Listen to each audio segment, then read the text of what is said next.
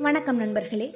போன அத்தியாயத்துல பிஷு கிட்ட இருந்து விடை பெற்றுட்டு வந்த பரஞ்சோதி யாருனே தெரியாத ஒரு இளம் பெண்ணையும் அவளுடைய தந்தையும் காப்பாத்துறதுக்காக ஓடி வர மத யானை மேல வேலை தூக்கி எரிஞ்சதையும் அப்படி ஒரு வீர தீர செயலை செஞ்சுட்டு ஏன்டா அப்படி பண்ணோம்னு நினைச்சு வருந்தினதையும் அந்த இளம் பெண்ணும் அந்த பெரியவரும் யாரா இருக்கும் அப்படின்னு நினைச்சு நினைச்சு அந்த சிந்தனையிலேயே இருந்ததையும் பத்தி பார்த்தோம். அந்த இளம் பெண்ணும் அந்த பெரியவரும் யார் அப்படின்றத மூன்றாம் அத்தியாயமான கடவுள் காப்பாற்றினார்ல பார்ப்போம். நடு வீதியில அந்த பல்லக்கில் இருந்த அந்த பெண்ணும் அவளுடைய தந்தையும் அவங்கள கடவுள் மாதிரி வந்து காப்பாத்தின அந்த இளம் வாலிபனுக்கு எதுவும் ஆயிடக்கூடாது அவன் பத்திரமா திரும்பி வந்துடணும். அவன் அந்த மத யானை எதுவுமே செய்யக்கூடாது அப்படின்னு வேண்டிக்கிட்டே இருக்காங்க. அந்த பல்லக்கிலேருந்து வெளியே வந்த அந்த பெரியவர் அவரோட மகளை பார்த்து பயமா இருக்குதா சிவகாமி? அப்படின்னு கேட்குறாரு இப்போ உங்களுக்கு தெரிஞ்சிருக்கும் அந்த இளம் பெண் யாருன்னு அவங்க தான் சிவகாமி. அந்த பெரியவர் சிவகாமியினுடைய தந்தை ஆயனர். ஆயனர் பயமா இருக்குதான்னு சொல்லிட்டு சிவகாமியை பார்த்து கேட்க சிவகாமி பயமெல்லாம் ஒன்றும் இல்லைப்பா. நல்ல நேரத்தில் அந்த பையன் வந்து யானையை திசை திருப்பி விடலன்னா நம்ம நிலைமை என்ன ஆயிருக்கும்? அப்படின்னு கேட்க ஆயனர் பல்லக்கு சுக்கு நூறாக போயிருக்கும் சிவகாமி. அதனால தான் பல்லக்கு தூக்கிட்டு வந்தவங்களை எல்லாம் பல்லக்க வச்சுட்டு ஓட சொன்னேன். நம்மளும் பக்கத்துல இருக்க வீடுகள்ல எல்லாம் போய் தப்பிச்சிடலான்னு பார்த்தேன். ஆனா அதுக்குள்ள அந்த இளம் பிள்ளை வந்து நம்மள எல்லாத்தையும் காப்பாத்திட்ட சிவகாமி அப்படின்னு சொல்றாரு ஆயனர்.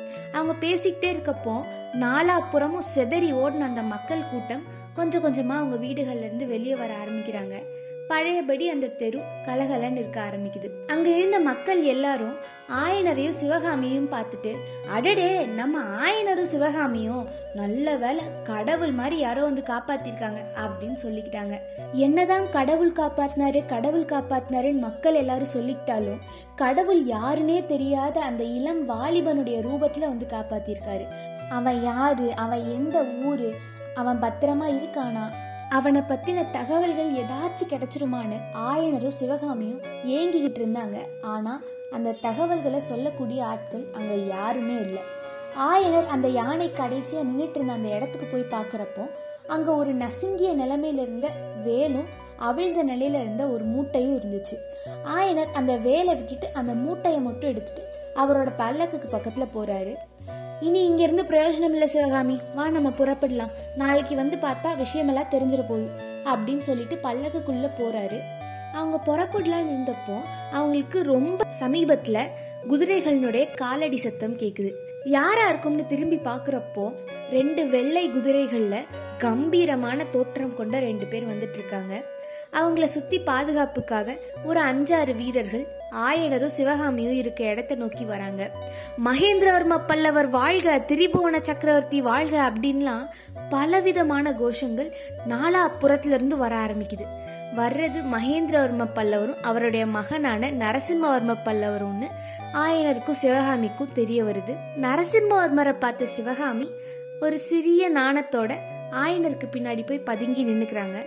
ஆனாலும் அவங்களுடைய கடைக்கண் பார்வையால நரசிம்மவர்மரையே கண் கொட்டாம பார்த்துட்டு நிக்கிறாங்க. என்ன ஆயனரே ஏதோ விபரீதமான சம்பவம் நடந்துருதா கேள்விப்பட்டேன்? அப்படின்னு கேட்டுக்கிட்டே மகேந்திரவர்ம சக்கரவர்த்தி தன்னோட குதிரையிலேருந்து கீழே இறங்குறாரு. கடவுளோட அருளால எங்களுக்கு ஒன்றும் நடக்கல பிரபு அப்படின்னு சொல்றாரு ஆயனர். சிவகாமி ரொம்ப பயந்துட்டாளா? அப்படின்னு சக்கரவர்த்தி கேட்க ஆயனர் அவெல்லாம் பயப்படல பிரபு. இங்க நடக்கிறதெல்லாம் ஏதோ வேடிக்கையா நினைச்சிட்டு இருக்கா அப்படின்னு சொல்லிக்கிட்டே ஆயனர் தன்னோட அன்பு நிறைந்த பார்வையால சிவகாமிய பாக்குறாரு. மகேந்திரவர்ம சக்கரவர்த்தியும் அதே அன்போட சிவகாமிய பார்த்து ஏன் தலை குனிஞ்சு நிக்கிற சிவகாமி? அரங்கேற்றம் தடைபட்டு போச்சுன்னு என் மேல ஏதாச்சும் கோவமா? அப்படின்னு கேக்குறாரு. இதுக்கு சிவகாமி எந்த பதிலும் சொல்லாம ஒரு சின்ன சிரிப்பு சிரிச்சிட்டு அமைதியா இருக்காங்க.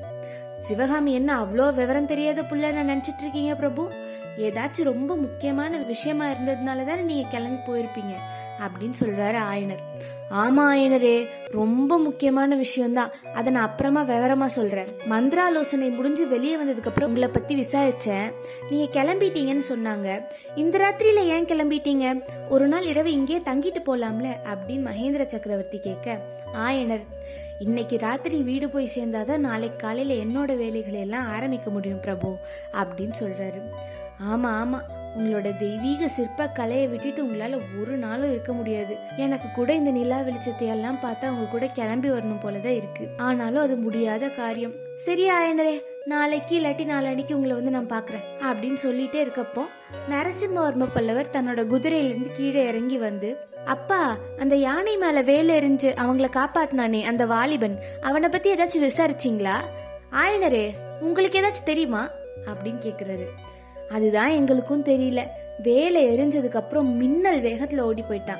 ஆனா அவன் அப்படி ஓடி போயிருந்தாதான் அவனால மத யானையினுடைய பிடியில இருந்து தப்பிச்சிருந்திருக்க முடியும். ஏதோ வெளியூர்கார பையன் மாதிரி தெரிஞ்சுது அப்படின்னு சொல்றாரு ஆயனர். நரசிம்மவர்மர் குதிரையில இருந்தவரை அவரையே கண் கொட்டாம பார்த்துட்டு இருந்த சிவகாமி அம்மையார் அவர் வந்து குதிரையில இருந்து கீழே இறங்கி வந்ததுல இருந்து தலைய கொஞ்சம் கூட மேல நிமிந்து பார்க்காம தலை குனிந்த வண்ணம் தரையையே பார்த்துட்டு நிக்கிறாங்க. என்னது இது சிவகாமி? அப்படின்னு கேட்டுட்டு நரசிம்மவர்மர் சிவகாமி அம்மையாருடைய பக்கத்துக்கு வராங்க. பார்த்தா அங்க நசுங்கிய நிலையில இருந்த ஒரு வேல் இருக்கு. சிவகாமி அம்மையாரும் அந்த வேலை எடுத்து நரசிம்மவர்மர் கிட்ட கொடுக்கறப்போ ஒரு அரை வினாடி நேரத்துக்கு அவங்க ரெண்டு பேர்த்தோட கைகள் சந்தித்திருக்கும். அதனால ஏற்பட்ட படபடப்ப ஒரு வாரு ரெண்டு பேரும் சமாளிச்சுக்கிட்டு நரசிம்மவர்மர் ஆயனரை பார்த்துட்டு என்ன ஆயனரே இந்த வேல் தான் உங்களை காப்பாத்துச்சா? அப்படின்னு கேக்குறாரு. அதுக்கு மகேந்திரவர்ம சக்கரவர்த்தி இந்த வேல் அவங்கள மட்டுமா காப்பாத்துச்சு? இந்த காஞ்சிமா நகரத்தோட ரொம்ப பெரிய சிற்பியையும் யாருக்கும் ஈடிணையே இல்லாத ஒரு மிகப்பெரிய கலைராணியையும்ல காப்பாத்திருக்கு. அப்படிப்பட்ட அந்த இளம் வாலிபனை எப்படியாச்சும் தேடி கண்டுபிடிக்கணும். ஆனா இப்போ ரொம்ப இருட்டிருச்சு. இப்போ ஆயனரும் சிவகாமியும் கிளம்பட்டும். நாளைக்கு காலையில எல்லா விஷயத்தையும் பேசிக்கலாம் அப்படின்னு சொல்லிட்டு மகேந்திரவர்ம சக்கரவர்த்தி ஆயனரை பார்த்து ஆயனரே உங்ககிட்ட பேச வேண்டிய விஷயம் நிறைய இருக்கு. நானே ஒரு நாள் மாமல்லபுரத்துக்கு வந்து உங்களை பாக்குறேன் அப்படின்னு சொல்லிட்டு ஆயனர்கிட்டேயும் சிவகாமிகிட்டேயும் பேசிட்டு மகேந்திரவர்ம பல்லவரும் நரசிம்மவர்ம பல்லவரும் அவங்க அவங்களோட குதிரை மலை ஏறி அரண்மனையை நோக்கி நடக்க ஆரம்பிக்கிறாங்க. அவங்க போனதுக்கு அப்புறம் ஆயனரும் சிவகாமியும் அவங்களோட பல்லக்குக்குள்ள ஏறி அவங்களோட வழியில் நடக்க ஆரம்பிக்கிறாங்க. மகேந்திரவர்ம பல்லவர் போற வழியில காவலுக்கு இருந்த அந்த வீரர்கள் இருக்காங்க இல்லையா? அந்த வீரர்களை பார்த்து அயல் நாட்டுல இருந்து வந்த வாலிபர்கள் யாரா இருந்தாலும் அவங்கள இன்னைக்கு ராத்திரி புடிச்சு வச்சுட்டு நாளைக்கு காலையில அரண்மனைக்கு கூட்டிட்டு வாங்க அப்படின்னு சொல்லிட்டு போறாரு. எல்லாருமே பரஞ்சோதியை கண்டுபிடிக்க ரொம்ப ஆர்வமா இருக்காங்க. அவனை கண்டுபிடிச்சாங்களா கண்டுபிடிக்கலையான்றத அடுத்த அத்தியாயத்துல பார்ப்போம். கதைக்களஞ்சியம் யூடியூப் சேனலுக்கு லைக் ஷேர் அண்ட் சப்ஸ்கிரைப் பண்ணுங்க. மீண்டும் சந்திப்போம் நண்பர்களே. நன்றி.